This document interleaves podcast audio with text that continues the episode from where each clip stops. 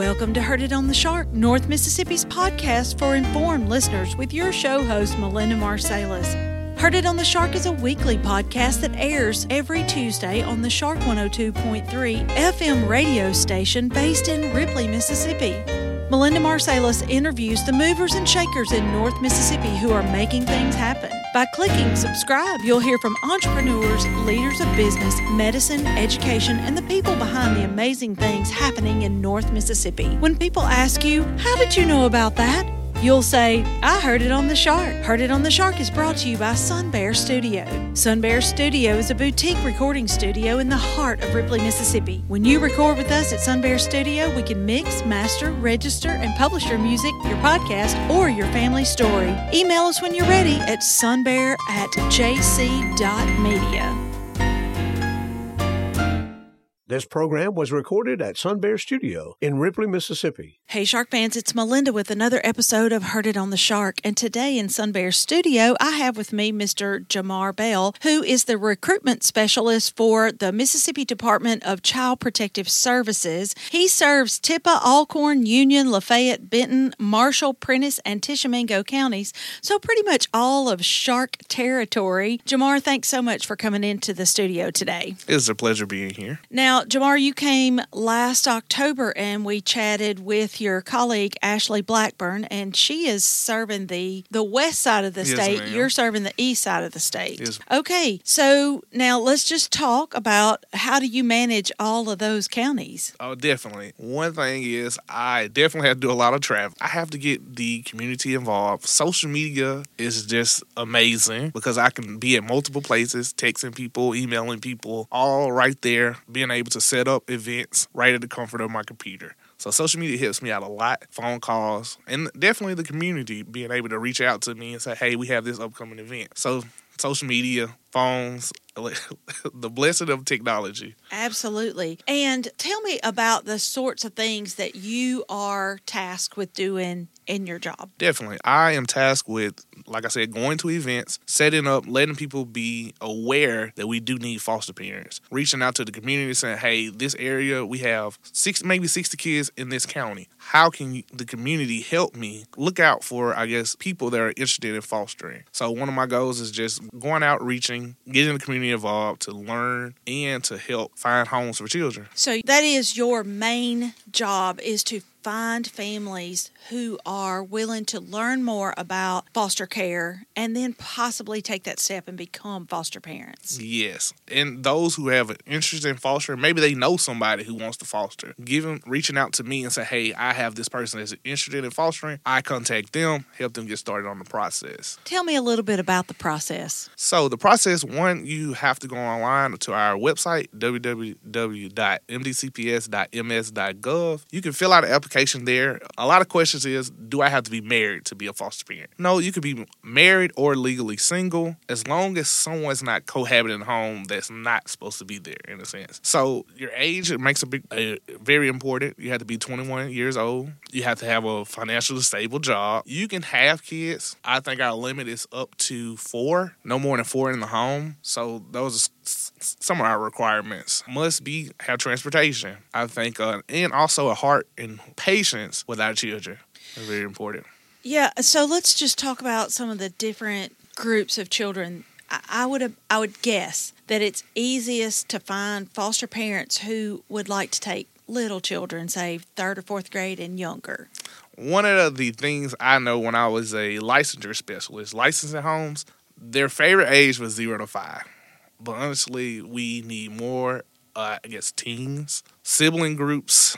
Our teens definitely need help. A lot of times there's a misconception about teenagers. I've been a teenager before. And so I know I was a pretty good teenager. So if I would have came into custody, I always think, well, will somebody be willing to take me? I was a straight A student, ended up doing very well on my ACT. I was playing sports, But I always had that thought of if I ever came into custody, will somebody take me? There are plenty of kids out there, plenty of teenagers, straight A students, good, very good at sports. But when they come into custody, people have this misconception: oh, this is a bad kid. They're not willing to learn. I always say you always got to give people a chance. A lot of times, it's not the teenager's fault that they're in this situation. I would say a majority of the time, the kid has nothing they can't help. Definitely, They it's, can't like, help it's out of their control. That's right. That's right. And the parents aren't bad people necessarily either. Yes. They perhaps made some bad choices or going through a bad time, and they just need a minute to get back on their feet, and you're helping them do that. Definitely, definitely. What are some other small groups of children that particularly need foster parents? also our special need children. And it, it really hits me because I have a child who's autistic. A lot of times with the misconception of autism, they can be difficult. I have a six year old. He's in school. He is doing exceptionally well in school. He is autistic. They do take patience and love just like any other child. So it's definitely someone who's real has the heart and the patience to say, "Hey, I want to help. I want to help a special needs child." All right, special needs children and teenagers, you particularly need foster parents for. And I would imagine when there's three or four siblings, that's hard to place also.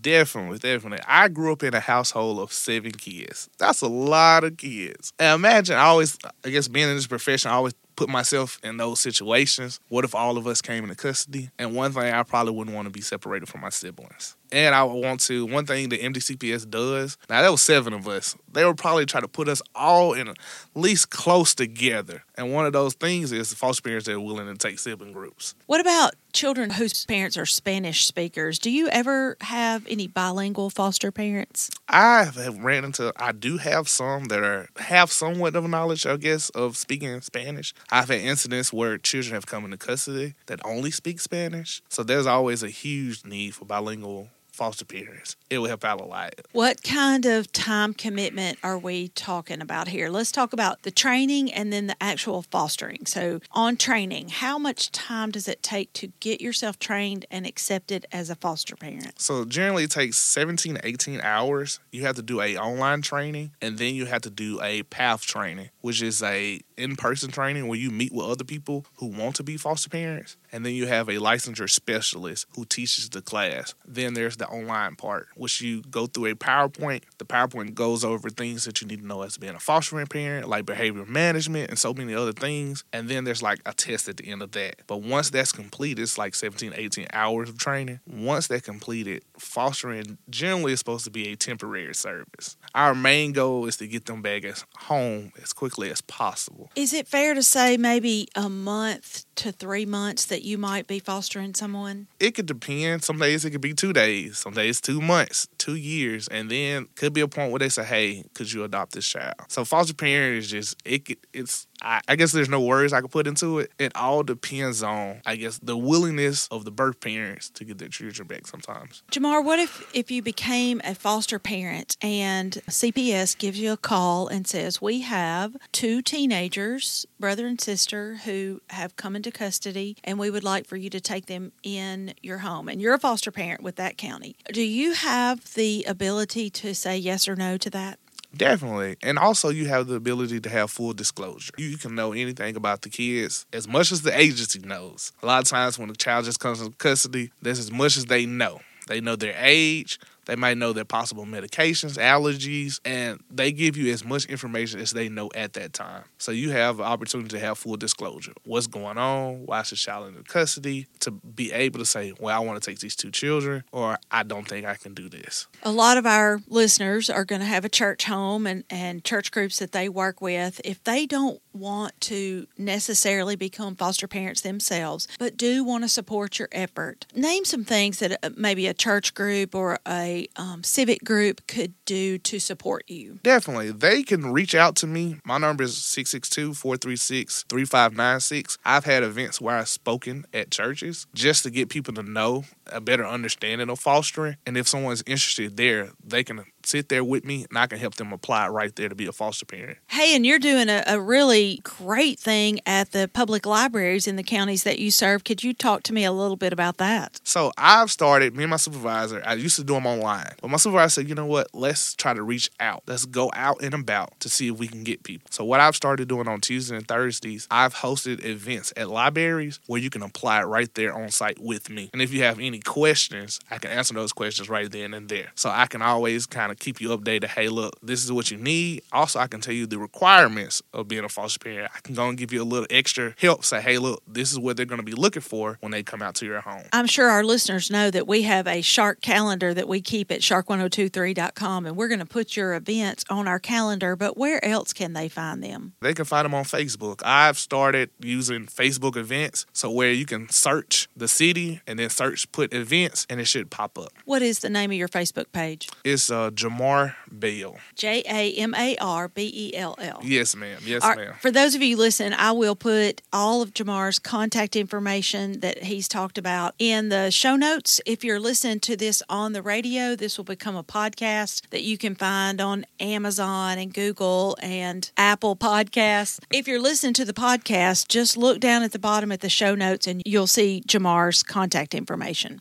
Jamar, are there things that foster parents or the local county CPS office can use? Like, I know that we've collected suitcases before, little overnight bags for children that didn't have any, and donated those to our local CPS. Are there things like that that come up often that you guys could use? Definitely, I think uh, what you'll have to do, you'll have to go to that county office, talk to their clerk, because I think all it has to be documented. So you can tell them, hey, I have a few items that I would like to donate. Definitely talk to the Kirk to see if she can take them things. If she can, she'll probably document them, and that'll help a lot. Yeah, so call your local CPS office and see if they have a need for socks or underwear or suitcases or what have you. Uh, definitely, uh, socks, suitcases, I guess things like that. Generally, when children first come into custody, they do need a little, a lot of things. Sometimes children come into custody with nothing, so anything could help.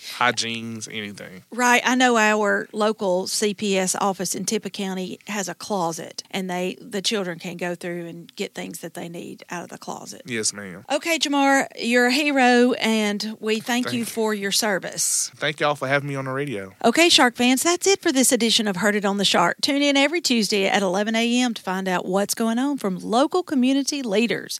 If you have a question, comment, or suggestion for an interview, or you want access to this interview, go to our website, shark1023.com, and click on the podcast tab. Keep it tuned to the Shark 1023 and have a great rest of the day. Thanks for tuning in to our daily programming. All of our programs are released as podcasts on the major podcast platforms where the information can be downloaded and shared for months. If your business or organization would like to take this unique opportunity to sponsor a show that not only is broadcast as a radio program, but also a podcast, give the Shark 1023 headquarters a call at 662 837 1023. Imagine your commercial in this space every week. Give us a call. This show is made possible by JC Media LLC in Ripley, Mississippi. JC Media owns the Shark 102.3 Classic Rock FM radio station where the show is hosted, and Sun Bear Recording Studio where the interviews are recorded. We need your feedback and support. If you listen to the podcast on a player like iTunes, Google Podcast, or Amazon Music, please subscribe to the show and leave us a review. We also have an email in which you can share your feedback. That email is theshark1023 at gmail.com. Subscribe to our podcast on your favorite app or stream episodes online at shark1023.com front slash podcasts. Today's episode was produced by Melinda Marsalis. It was edited by Rick Williams and engineered by Chris Marsalis. The podcast technician is Joyce Grady.